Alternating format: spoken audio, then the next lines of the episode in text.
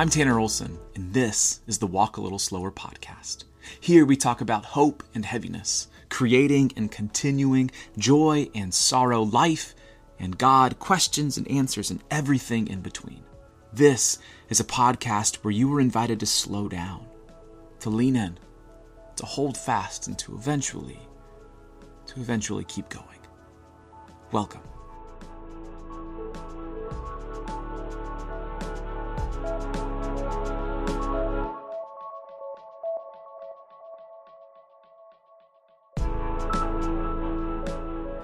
Welcome back to another episode of the Walk a Little Slower podcast. I am just happy to be here.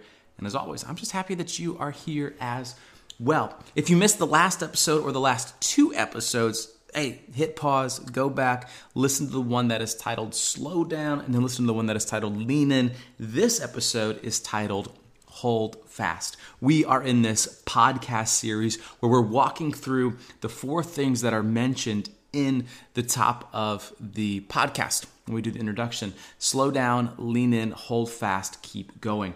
And that comes from the sections of my book, Walk a Little Slower. So I wanted to take some time to put some language around those things, why those are the sections of the book, why those are kind of like the, the highlighted items for this podcast.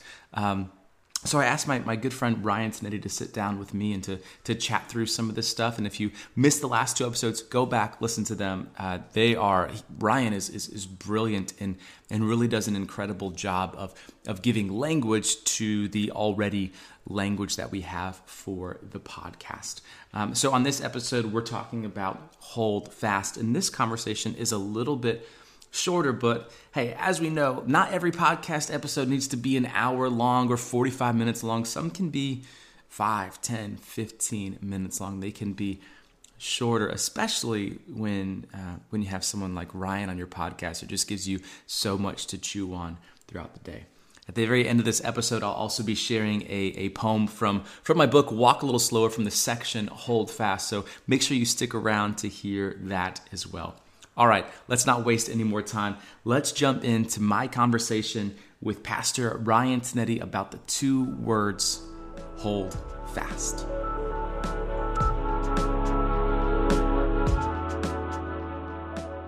We'll talk about Barbie later on because we're not talking about Barbie right now. We're talking about hold fast. So, like I've done, we've done in the first two episodes of this series, slow down, lean in.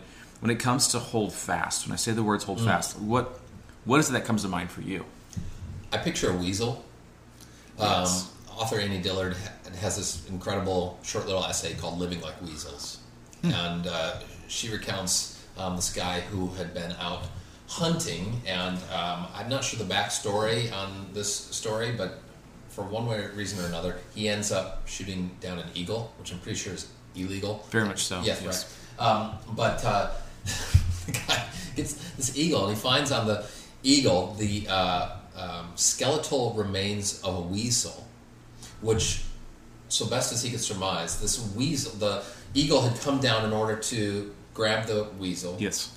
Easy dinner, he thinks. And the weasel, real quick, turns around and grabs the eagle and just you know sockets itself into its throat.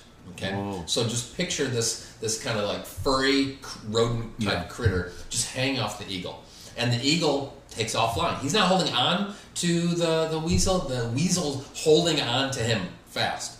And meanwhile, the eagle is just, he's going to go to yeah. town with his talons, and so he still has his way with the weasel, and ultimately, yeah. you know, kills it, eats it, I guess.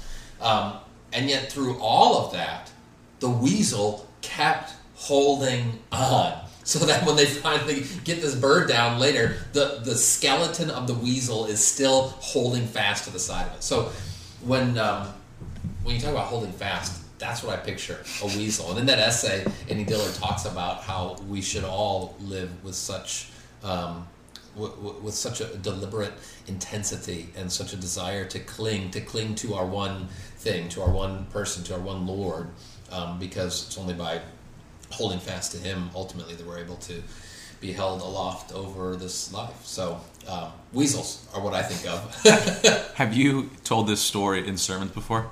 Almost certainly. yeah. Oh, because that, yeah, I did not see you going there with that, but it makes it makes a lot of sense. And there's probably plenty of times where the weasel wanted to let go. Yeah, right. You, know, you go higher and higher, and Right. I well, mean- I, one of the things that I like about that image is because, yeah, the weasel. Um, you you kind of get to that point where you're just um, to change the metaphor. You're just pot committed. Like I'm all in. Yep. Um, okay, I'm holding on here, and there's nowhere else for me to go. Yeah. I'm just holding fast. I'm for dear life. Uh, yeah, okay. So you so you talk about like that. As you were saying all of that, I'm thinking about like roller coasters. You a roller coaster guy? No. Okay, well I used to be. It's, it's been a while. Cedar Point.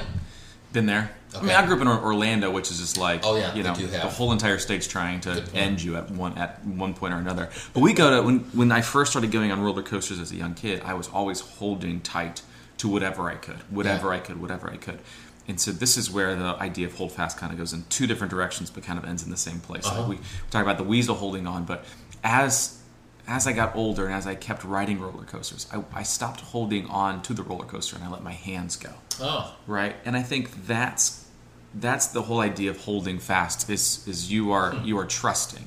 Um, you are you're trusting uh, trusting in god but you're also like trusting in the promises and that you are cared for and that you are loved. Mm-hmm. Um, or we can you know take it in this like creative direction as well. You're holding fast to the thing that you believe you've been called or invited to do. Mm-hmm. And you're holding fast to I'm I was invited to do this for a reason and I'm going to keep at it and to to to stick with it as well mm-hmm. even though I'm going up and down and the Yeah. talons are trying to mm. scratch me off the eagle you know. So there's the there's the actual holding on and then in my mind holding on also looks like being letting go completely but to hold on to hold fast to trust yeah, I love that.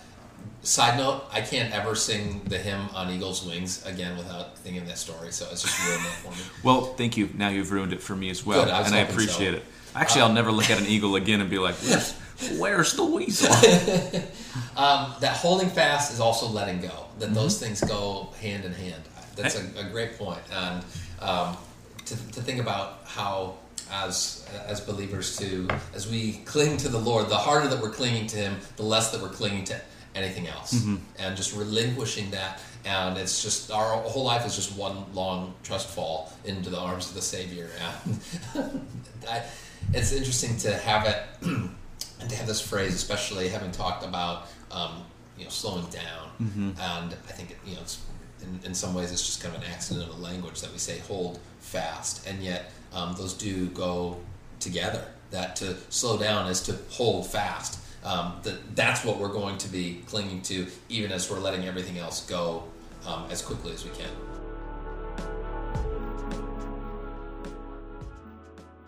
That about does it for this episode of the Walk a Little Slower podcast. In a minute, I'll share a poem titled Headed East. But before that, I just want to say thank you for being here. Thank you for listening to the podcast, for tuning in, tuning in week after week.